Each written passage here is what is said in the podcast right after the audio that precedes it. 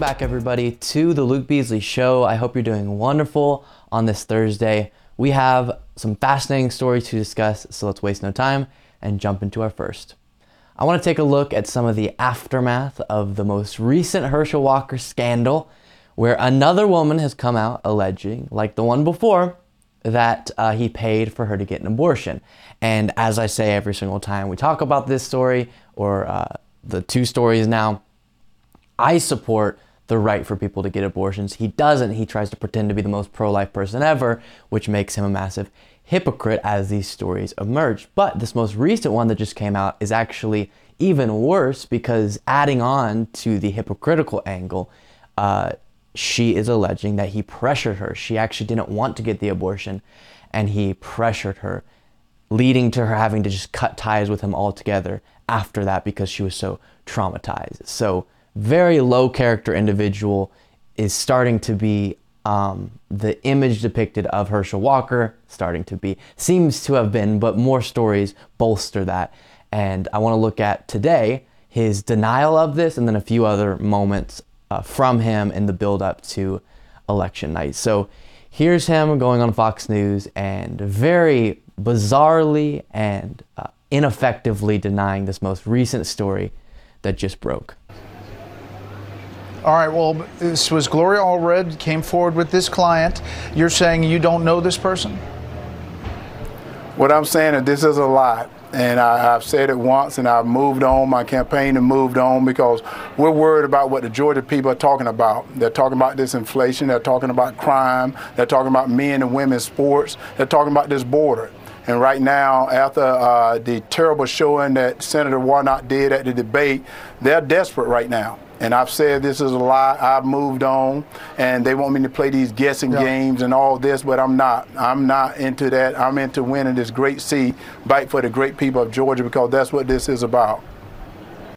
So we're gonna watch a little bit more of this interview because uh, it's just fascinating. But before we do, I want to say it's so interesting how he's doing this deeply contradictory style of uh, of denial where just like we saw him do with the first story, one of the big lines he used was, I've been forgiven for my past, but also this is a lie. And I kept repeating that that makes no sense. Why are you bringing up within the context of this conversation that you've been forgiven for the past things you've done if you're denying that this particular past thing happened? Now, I understand you could say, no, those are two separate thoughts, but setting two thoughts next to each other matters within your, you know, uh, trying to convey that point.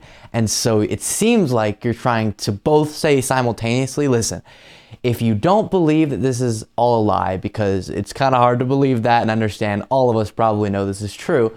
I've been forgiven. And in this interview, he keeps saying, I've moved on, I've moved on. But if you're still somehow believing my BS, I'm going to still say this is all a lie. Very fascinating. So that first story that came out, that was his style. Now he's adjusted a little bit and says, I've moved on, but this isn't true. Well, what have you moved on from then? You didn't move on for anything because this didn't happen because you're denying all of it. Very strange, uh, but watch the rest of some of this. I hear you. I hear your answer. I'm not going to belabor this, but I'm going to play this soundbite from the press conference today, and then I'm going to ask you a question on the other side. He has publicly taken the position that he is quote, about life, unquote, and against abortion under any circumstances, when in fact he pressured me to have an abortion and personally ensured that it occurred by driving me to the clinic and paying for it. They came forward with letters uh, that they said were signed by you uh, and a voicemail that they said was your voice uh, calling from the Olympics in 1992. So, last thing on this, I talked to a number of voters today. Some of them, uh, this these accusations affected them. To be honest, uh, they said they, they just weren't sure, uh, and they didn't know if another shoe was going to drop. What do you say to those voters? Well, what I say to those voters is if you are hesitant about voting for me, think about what Joe Biden and Raphael Warnock has done in ah, less than ah, two years. Okay, interesting. So there it is. A very weak, weak denial there. and a little bit painful to watch. Okay, now let's go through a few other things from campaigns and rally type settings that have happened recently with Herschel Walker while we're on the subject. The first is Lindsey Graham stumping for him and making an interesting point about all of this. They're scared to death of Herschel Walker because if Herschel Walker becomes a Republican, maybe every other young child in America of color might want to be a Republican. That's what they're trying to do. Don't let them get away with it. TeamHerschel.com. I want the biggest night. Very strange analysis there, thinking that the reason why, I guess, in uh, his eyes, children of color don't grow up to become Republicans is because simply they don't see grown up uh, people of color who are Republicans. No, they grow up and they learn that the Republican Party isn't advocating uh, on behalf of their interests. That's what happens. Next moment, he makes some very blatant and bizarre accusations against Raphael Warnock and lies about what he stands for. Believe that? How in the world could a man like him believe in no cash bail? Because I can tell you why. Because I called him a Marxist. And people said, why were you calling that? Because you want to abolish the police. That's a. We can't forget that the way he uh, conveys his thoughts is so bizarre. Just there, and then I'll continue it. He said, uh, why in the world would he support no cash bail? I'll tell you why, because I called him a Marxist. Wait, he doesn't he doesn't support no cash bail because you called him a Marxist? Or he does support no cash bail. Strange. Marxist, in my opinion, that's what he wanted to do. And then I said, well, why would you, else would you call him a Marxist? Because he wanted to abolish the court system. They asked the question in the debate about that, and he wouldn't answer it. Y'all heard him. He wouldn't answer the question. I had to answer it for him. Y'all saw him doing that. He got to the point, I'm answering his question for him, trying to make him look good. And he talking about, so I can tell you right now, I don't think he. So, do I have to fact check or um, debunk the thought or the idea, the statement that Raphael Warnock wants to abolish both the police and the court system. No, official Luke Beasley Show fact check. Raphael Warnock, in fact, does not want to abolish the police nor the court system. So weird how you just get to say whatever you want. This clip is particularly quiet. Sorry about that. I'm trying to boost as much as possible. But he says something an interesting thought about pronouns. Hey, but we have people in Washington like Senator Warnock Joe Biden that want to bring pronouns. Pronouns? Pronouns in our military? Are you serious? What is a pronoun? I can tell you this, my pronoun is sick and tired of this. My pronoun is sick and tired of this, is what he said. So if you missed it because it was really quiet, um, he said, Pronoun? What's a pronoun? They want to bring pronouns in our military. Pronoun? What's a pronoun? My pronoun is sick and tired of this. And it's funny because I think with Herschel Walker, he might be honest about that. Some people might know exactly what they're doing and pretending to be very ignorant about some of these things, but then uh, portraying themselves in some kind of way. Whereas Herschel Walker, when he says, I don't know what a pronoun is or what's a pronoun, maybe he's actually being serious.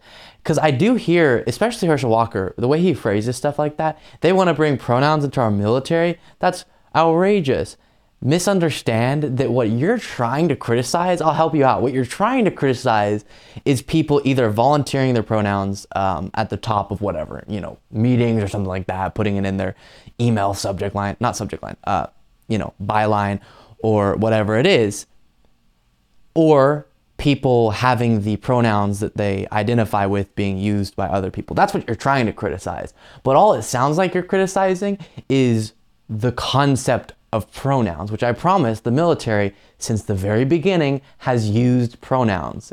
they say he, she all the time. I can tell you, all the time. Um, but of course, that's probably not what he's trying to say. Very funny. Um, and someone needs to explain to him what a pronoun is because he's, he's asking. Last little funny thing The Good Liars, which puts out a lot of hilarious content, um, posted this a little flyer that they are jokingly putting around or uh, photoshopping in. Can't tell if that's real or not. It looks photoshopped. Definitely it is. Um, into Herschel Walker events, and it says, Welcome to the Herschel Walker rally. If you are here for Herschel's campaign speech, please form a line on the left. If, if Herschel got you pregnant and you are here to collect money for an abortion, please form a line to the right. Pretty good. lots of people. They also were the ones who hilariously walked up on stage at a Herschel Walker event and tried to hand him condoms because clearly he's not great at being consistent with using those.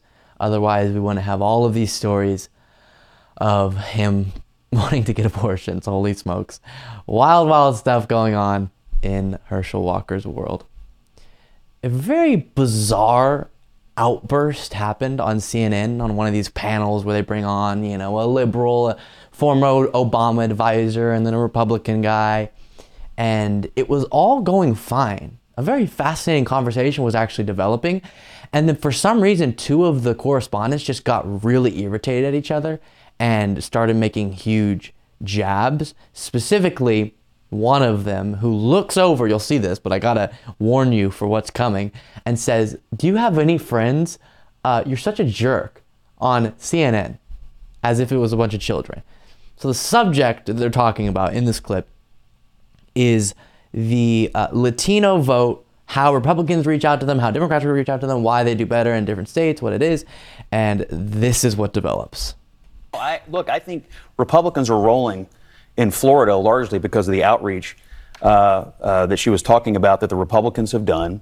And I think the Republican office holders down there have started to treat Latin, uh, Latino voters, Hispanic voters, like they're every other American that has concerns that are broader than just immigration reform. I think when you get in trouble in politics is when you say you have a certain identity characteristic, therefore you are only allowed to care about hmm. this issue that I associate with your identity. So if you're a female voter and I tell you you're only allowed to care about abortion, well, what if there are independent women that also care about, I don't know, inflation?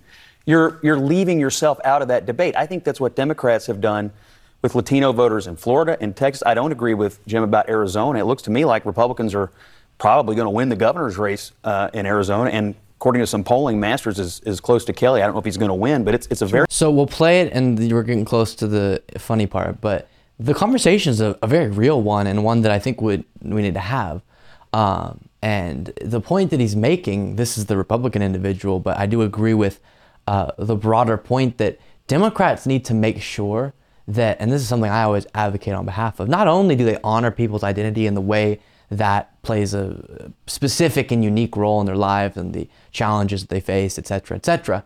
They also have to make clear, regardless of your identity, we want to get your vote because of this. This is what we're going to do for you. And we don't expect to get your vote just simply because you're Hispanic, just simply because you're a black voter, just simply because you're LGBTQ. We're going to get your vote because we're going to improve your lives materially. We're going to do all of these things. Plus, we also respect your identity. We also uh, recognize more than the other side the unique challenges that may come along with that, right? So that messaging does need to be focused on within the Democratic Party. And I think for a while, the phrase that people use is the Democratic Party will take certain groups for granted, certain voting populations, which I think is true.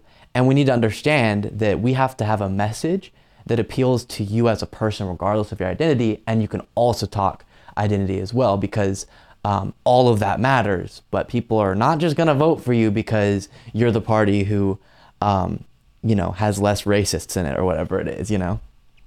Very Want cool. money on that race? Do I want to bet money? Yeah. Go ahead, on guys. that? Let's do it right here. I mean, Let's- You wanna bet money on the well, governor's you're, race? No, you're just holding the Republican line. Everything you've said tonight. Let, let's be in the middle and talk about. So Arizona is a great example. That wasn't even on the battlefield when you were in the White House or I was in the White House. Now Democrats are winning presidential elections. They have both Senate seats, and you're saying they're doing I will say, if you've ever debated someone sitting this close, it's such a strange vibe. You can feel them right there as you're trying to uh, develop your own points. You can probably smell his breath. well with Latino voters. Scott, enough with the talking points. I, I'm saying that in. Are you saying that the Democrat candidate for governor is currently doing well in Arizona? no, I'm saying the Democrats have won the presidential and both Senate seats I don't- I'm not since disagreeing with there. you. I'm saying in but this you just said they were driving the, the I'm Latino votes thi- to, to the Democrats. in- in Are this you saying Mark Kelly's not going to win the U.S. Senate race? I don't know. It's close race. I'm saying in this election, Republicans in many states, most states, are doing far better with Hispanic voters than we usually do. There is a clear movement in the polling and in some of the races that have already occurred this year of Hispanic voters choosing Republicans. That's an absolute fact. So clear majority. So they're winning a majority no, of I said voters. I said there's a movement towards Republican, not a majority. I said there's a movement beyond what we normally get. Come on, man. You are you disagreeing? It is a it is a fact that Republicans have done better with Hispanics. in, in Arizona. Really? So you've lost every statewide race in the past five years, and you're doing better with Latino voters. Scott, come on, enough with the talking I feel I points. feel like I feel like your debate with Are- Karl are- Rove that you we- had before you came here, like your ears are No, clogged. I, I'm I'm telling just you. concerned that the RNC gave you the talking points, and now you can't shift. I tell you what, man. Do you have a single friend? Guys, absolute guys, jerk. well, guys, stop. I, am sorry. I don't. No, no, no. I, I'm, I'm sorry. I don't come on here and read talking points. You know me, and you know me, and you. I don't come on here and read talking. I, don't even know but- you, but and you've come out here and guys, insulted. But the ad hominem attacks. Let's just. I, I stop. agree. I don't want to be accused of reading talking points. all- It is. It is an absolute. Okay, so the first part of this is it's just funny to see people who are all serious turn into little children uh, for a moment there. But let's be honest. We can all recognize that probably on policy, the the uh, former Obama advisor, whoever he was, who kept saying stop doing the RNC talking points, uh, we probably would agree with him more on most issues. But in this situation, he seemed needlessly um, provocative. I don't feel like the points that the Republican dude was making uh, were particularly Republican talking pointy, right? You do see that a lot on TV. Oh, this is just such a talking point. He actually was making a point that I think is generally interesting and has some depth to it um, about all of this. And what he's trying to highlight is, and I don't even care about the specifics of Arizona, why that was such a big deal. You want to bet on who's going to win? It doesn't matter. It was, but with this, just the point of the shift we've seen from some minority populations to the Republican Party, that's significant.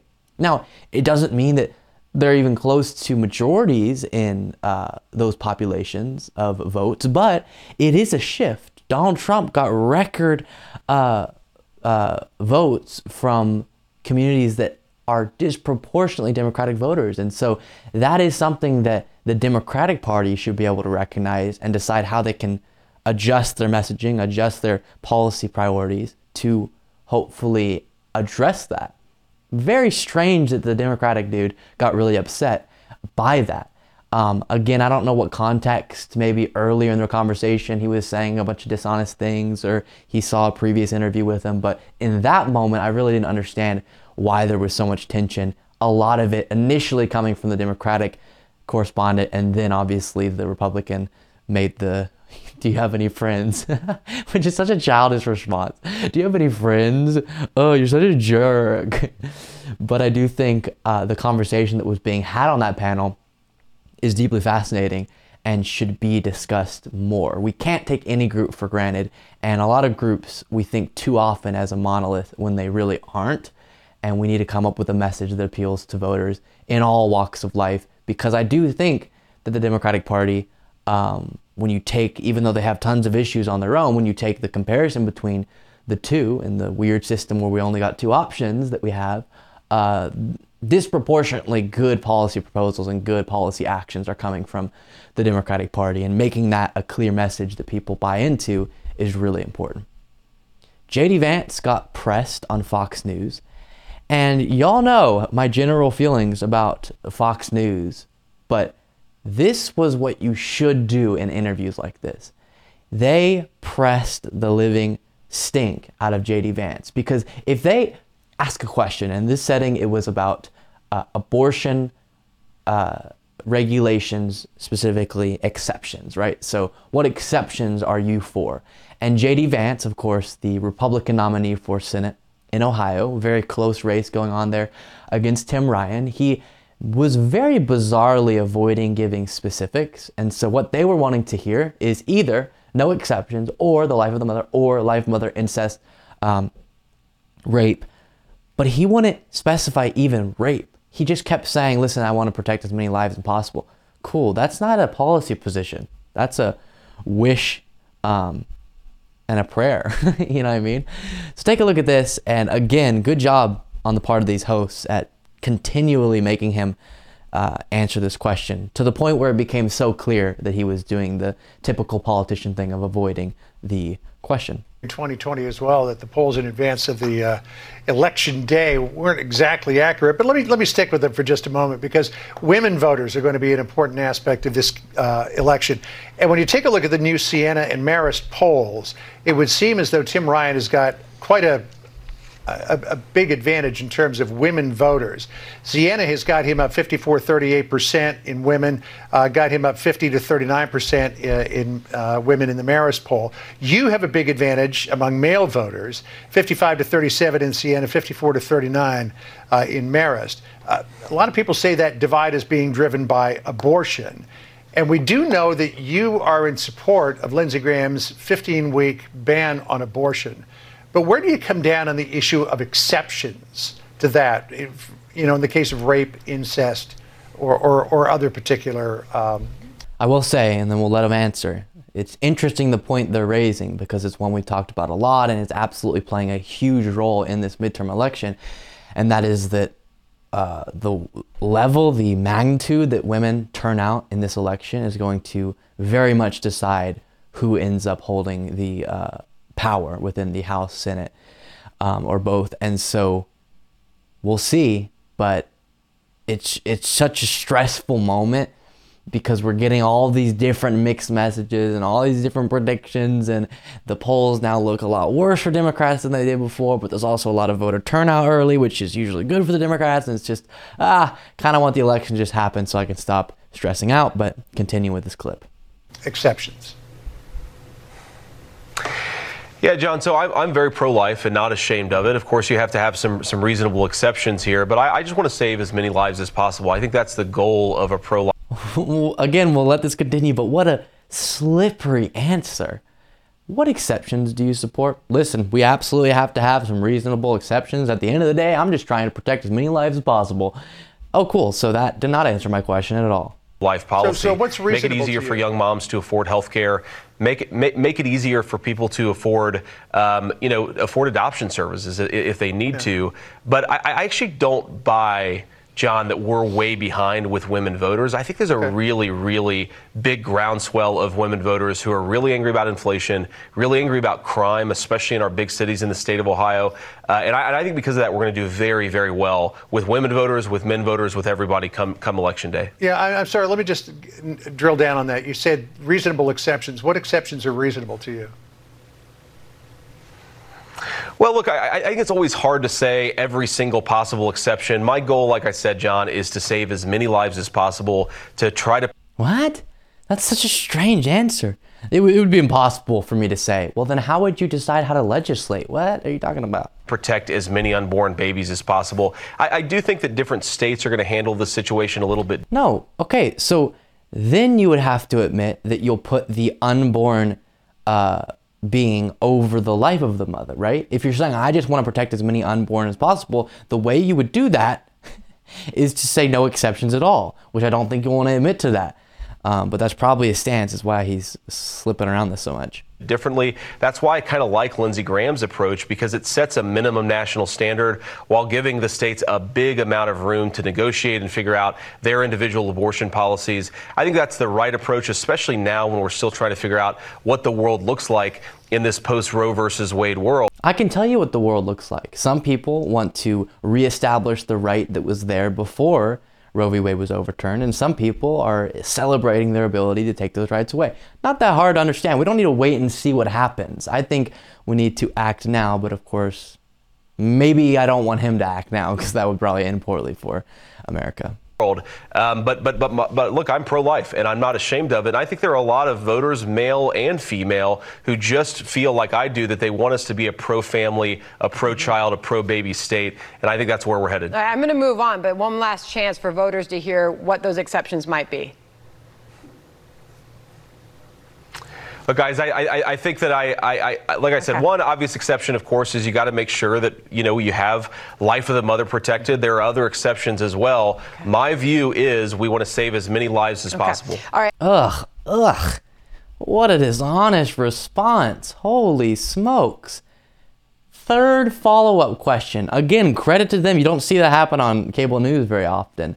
Most of the time, they give the one politician answer and they move on. Uh, I would love to see every interview from now on on every network, every show, every platform to come to a screeching and complete halt whenever politicians give those answers and just awesome. I'm going to ask the question again. Awesome. I'm going to ask the question again. And just over and over until they give you uh, the answer that is more more truthful. Um, but the only thing he would admit to is okay, yes, for the life of the mother.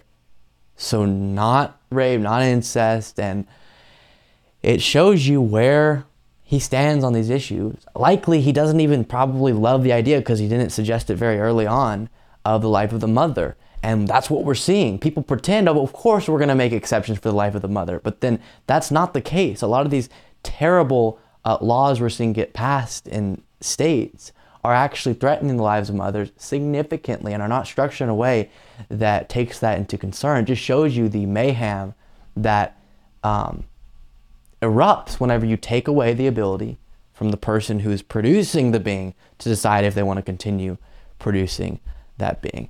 With that being said, um, let's take a look at the polling in this race. Right now, somehow, JD Vance in Ohio, obviously, Ohio's more red, but it's a tight race. JD Vance, his average, at least according to Real Clear Politics, has him up uh, 2.2 points. And so it's pretty much a toss up. And this could go either way. Uh, of course, we'll be covering it. Very good strategy taking place from a number of individuals, different groups, um, trying to get Trump to testify in front of the January 6th Select Committee. So, of course, he was subpoenaed by the committee, meaning that in a legal sense, he should have to go. But we understand there's a million different stall tactics, and we'll see how that all actually plays out. But there's a lot of people who want him to actually testify, namely people on the left. And the tactic that they're using to try to get him to do that is beautiful. And it's to call out the fact that maybe you're not man enough or Mr. Strongman can't testify. What are you scared? Because if you were to make some moral argument, you should respect the process and go blah, blah, blah. Trump's not going to care. But if you call him out for not being strong enough to testify, that might get him. Um, and regardless of if he sees this or not, it is going to be a funny taunt, uh, taunting moment to anyone who does see it, who supports him. So take a look at this from MeidasTouch. Just a great ad they put together uh, on this subject. What's the matter, Donald? The January 6th committee subpoenaed you and you're not going to show? You said you're such a strong man. You aren't a coward, are you? You aren't guilty, are you? Are you that afraid of Liz Cheney? They say you threw hamburgers at the wall. Well, your supporters know you would never waste a good hamburger. Oh, please, won't you come testify, Donald? Unless you're scared. MeidasTouch is responsible for the content of this advertisement. Ooh. Unless you're scared. I don't know what would happen if Trump actually testified. That would be mayhem. Um, just seeing him clash and they're cutting off his mic and they're asking him, you know, to listen to the full question and stop lying. But what the people around Trump are really afraid of is him getting um, stuck on a perjury charge because he's going to go there and what are they going to do? They're going to ask him questions about all of these subjects surrounding January 6th, about the election. And the only way that he feels, um, you know, comfortable in that moment is to scream about all the lies he's aware of um, in regard to the election, which could lead to uh, perjury taking place. So Nancy Pelosi seems to be taking a similar tactic. Speaking of speaking of democracy on the ballot. All right, take it to the bank. I have to ask you about the January 6th committee. On Friday, they officially mm-hmm. subpoenaed Donald Trump. Do you think he'll actually appear for the deposition? And what does it say to the American people if he doesn't? I don't think he's man enough to show up. There we go. We covered that previously, but it applies nicely um, in tandem with that MeidasTouch ad. So that will be the most likely way. I would love to see the Lincoln Project and uh, organizations like that run ads on Fox News in Florida and wherever he is at any given moment, as they've done before to make sure he sees it. Because I think I'm not even sure if you necessarily get a lot of value, imp- valuable information out of him testifying, but I do think you could create this moment that is both so historic and also so uh, clear to the American public, and so many eyes would be on it, where he is exposed for the lies he's been telling and the context that has been developed and nicely uh, conveyed by the committee up until now, ending with him having to answer for some of the information that was revealed throughout this process would be very fascinating to me. So we'll see. He has been subpoenaed. Um, and apparently, he is now required to turn over documents and show up himself by November 14th, I think was the figure um, or the date. But we'll see what he does to try to prevent that from happening. John Fetterman spoke at a recent campaign event and addressed again the fact that, listen, the debate wasn't great. I, I absolutely had trouble um, because of the stroke that I've recently had. But one of the things I like that he's been doing especially I noticed it in the debate. I'm not sure in previous rallies, possibly as well. Uh, he's leaning into the um, stroke instead of ignoring or avoiding that as a subject. He's proactively talking about listen, what happened to me is I got knocked down and I'm getting back up. And that's what this campaign is about helping people in Pennsylvania who have been knocked down and are trying to get back up. And so I think that's such an honest and um, correct way to frame your own trials, you know, tribulations, your own issues, um, and things that you're overcoming, obstacles that you're working to overcome, and it comes off as the exact opposite um, than you avoiding the subject, right? Because you're just dr- addressing it head on. With that being said, let's take a look at this. I have to tell you, like, and I'm going to ask you for the choice. Last night, Last night I was with Dr. Oz. And tonight, tonight I get to I get to be with Dave Matthews, so I did notice too in this type of setting he's much more comfortable. The debate did seem to be a very uncomfortable setting even on top of his stroke. Just generally was kind of maximum difficulty with the current things he's working through. Trust me, that's a pretty good choice.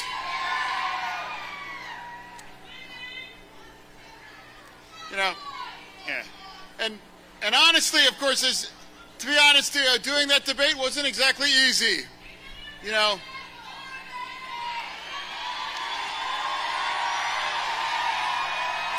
Knew it, knew it wasn't going to be easy after you know having a stroke after five, uh, five months. In fact. Yeah. So just so you know, uh, for podcast listeners, or even if you're having a hard time making out, he's just getting a lot of public responses or, or positive responses from his uh, crowd. In fact, in in fact, I don't think that's ever been done before in American political history before, actually. You know, after that stroke, I got knocked down, but I got back up.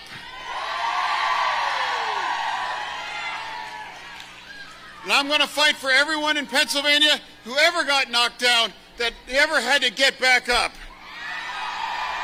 Yeah, so you see what I mean? It's just a nice way to be honest about the fact that I'm not uh, at my best right now and I'm recovering still. But at least what I've provided for my doctor is to say that I'll be able to recover and be able to do the job and uh, have the policies that you guys clearly support.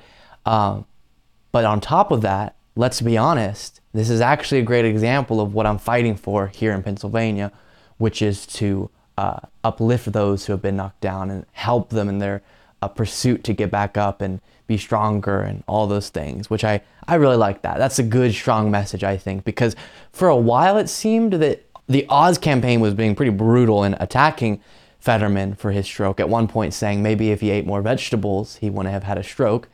Um, but then the uh, Fetterman campaign would kind of respond in a way that is indicating it's kind of a low blow for them to do that, but not fully leaning into it's totally okay and it represents who I am that I'm fighting through this. Um, but that's the strategy I'm seeing now, which I do like. And it seems like his supporters like it too. We've seen uh, $2 million since the debate donated to John Fetterman. Here is the White House press secretary getting asked about Fetterman and if Biden feels comfortable with his uh, mental capacity or or that subject. You have said that uh, the president finds the Pennsylvania Democratic Senate candidate John Fetterman to be impressive and a capable individual. After last night's debate, does he have any concerns about Fetterman? Not at all. Look, Fetterman, as we know, he's also lieutenant governor. He's been able to to serve in that role. He is. I've also said the president sees him as an authentic advocate for the middle class, and that matters. And so the president has been with uh, lieutenant governor for quite for, for quite some time over the past several months. He was just there a week ago today when we were in Pittsburgh talking about the Fern Hollow Bridge that collapsed about in January, with the president talked about the bipartisan infrastructure law, his law that helped really uh, not just create jobs, but also is going to help build that bridge back up in less than a year. And those are the things that the president's going to continue to speak to. As you know, Got it.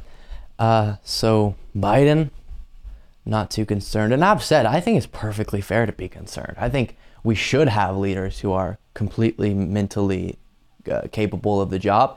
I just think the claim being made by the Fetterman team is he is going to get back there. Um, and he's still completely able, completely intelligent. There's just the block right now based on the symptoms of his stroke that he's still recovering from between the the uh, you know mental side of things and the communicating, manifesting that's uh, to a communication um, ability. And so I think again, fair conversation to bring up, and I think the Fetterman campaign is responding perfectly fine to it. Donald Trump and Ron DeSantis seem to be rubbing more and more each day. Two big moments that represent that for you uh, right now.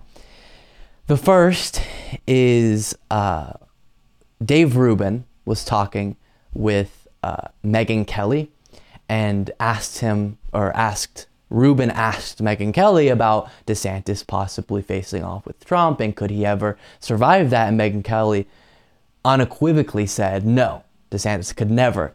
And Trump posted that video with I agree in all caps, pretty clearly calling out DeSantis and saying, don't challenge me. Pretty pretty interesting development. Take a look. If they got on a stage, you, you don't think that DeSantis is, is crafty enough or No. stands enough? To, really? No, I don't even think that a little. Um, I think Trump sucks up all the energy in every room, no matter what. And even someone as skilled as a politician and smart policy wise as DeSantis can't overcome that. He can't. You really think the hardcore MAGA is going to abandon Trump for DeSantis? They're not. They, they like DeSantis, but they don't think it's his turn. They think Trump was screwed out of his last, election, that he was screwed out of his first term by all the craziness, the Russia gate and so on. And they think he's, he is entitled. He deserves another shot at it. Like the hardcore Trump faithful is unshakable. They like DeSantis, but they would never cross Trump for him. And they think that DeSantis owes his political career to Trump. Like if forced to choose, they will choose Trump. So DeSantis can't take him down. It's like the line in war games. The only winning move is not to play. DeSantis has got to either be crowned by Trump, um, or he shouldn't run. He won't win over Trump. I, I'll stand by that. You can play it against me if I'm wrong, but I won't be. Interesting. I think I agree with her. Yeah. Um, both Dave Rubin and Megyn Kelly are not particularly um, admired individuals on the part of me. I do not admire either of them, but I agree with that take from her. And it's funny to see if you weren't watching, if you're listening right now, um, the video we just played was a screen recording of Trump's feed. So you watch the video, but on top of it, Trump says, I agree in all caps. Um, and so the reason why that's significant is not because Trump believes that or wants people to believe that, that's obvious. It's that he feels threatened enough to call DeSantis out like that and stop pretending to be complete allies as they have, even though we know behind the scenes there's not really a lot of love lost between them. Um, but they pretend publicly to be hunky dory, and that's getting less and less uh, the case. And it seems Trump wants people to know that he will not stand for DeSantis attempting to run in 2024. But as we saw in the recent debate between Ron DeSantis and Charlie Crist, Ron DeSantis refused to say that he would commit to serving out his four uh, years as governor, meaning he's wanting to keep his options open for running in 2024 for president that would take him out of being governor. And uh, that was an interesting dynamic. Means he's actually really thinking about it. And if Trump ends up announcing, is there any chance DeSantis would announce and try to run against him? That's pretty intense. And I think the best political decision for DeSantis actually would be to uh, hold off, let Trump do what he's going to do, and then go after. Now, again, Trump and DeSantis both scare me deeply, so neither of these options are good. But just from a purely analytical kind of politics perspective, I do think that would be the best role because if DeSantis comes out against Trump, the only way he's going to win is to be pretty aggressive and knock Trump down. But in the process, you're going to split the Republican Party pretty severely, and I don't think you would be able to win a general election after that. And even if you could, uh, the chance of you losing and then being politically ruined forever after that is a pretty large chance. And so that's a gamble to take on the part of the DeSantis, but we'll see how it plays out. The second uh, thing that's interesting, that's a little uh, behind the scenes clash, we'll say, between DeSantis and Trump from Politico Trump to hold rally in Florida with Rubio, but not DeSantis. Very interesting piece here. Former President Donald Trump is coming to Miami just two days before Election Day, but one Republican won't be there. Governor Ron DeSantis, not yet anyway. Trump on Wednesday said he'll hold a rally with Senator Marco Rubio on November 6th. DeSantis was left off the announcement, and an advisor to the former president said the Florida governor is not attending. The apparent snub angered some people within DeSantis' orbit, who complained that the Florida governor's team was not informed of the rally prior to Trump announcing it. The timing of the Trump and Rubio event means any campaign event DeSantis holds that day won't get as much attention during the all important final stretch of the 2022 midterms. Uh, whew, that is brutal on the part of the uh, Trump team because that's an obvious snub. You're going to go in Florida, you're going to campaign for the senatorial candidate, incumbent Republican Marco Rubio, but not only leave another prominent Republican running who you're supposed to be allies with and you could also campaign jointly with, you're also um, not even going to notify them up front that that's happening. Yikes. And then, as it highlighted, if Rubio uh, and Trump have their event, but then DeSantis isn't a part of it, it really will take the attention away from DeSantis that day and make it harder for him to have effective campaign events at the exact same time, which is hilarious. So hopefully that uh, strife between them continues to uh, get more severe and it'll split up the Republican Party, weaken them. That would be ideal. Fascinating stuff going on there. More information is coming out about the disgusting and vile nature of uh, formerly known Kanye West, now known Ye, uh, who not only said all the things we have heard and we've discussed already about the going, he called it Death Con 3 on all Jewish people, and the things he texted to uh, someone else, and the uh, P. Diddy, there we go, and the uh, shoot, sorry, that completely mixed me up. I was like, that is that the artist that I'm thinking of? And then on top of that, the interviews he's done where he's just completely off of the rails. But now more information is coming out about how not only is he extremely anti-Semitic and all of those things, he's just a Nazi. He's just an actual Nazi and is obsessed with Adolf Hitler.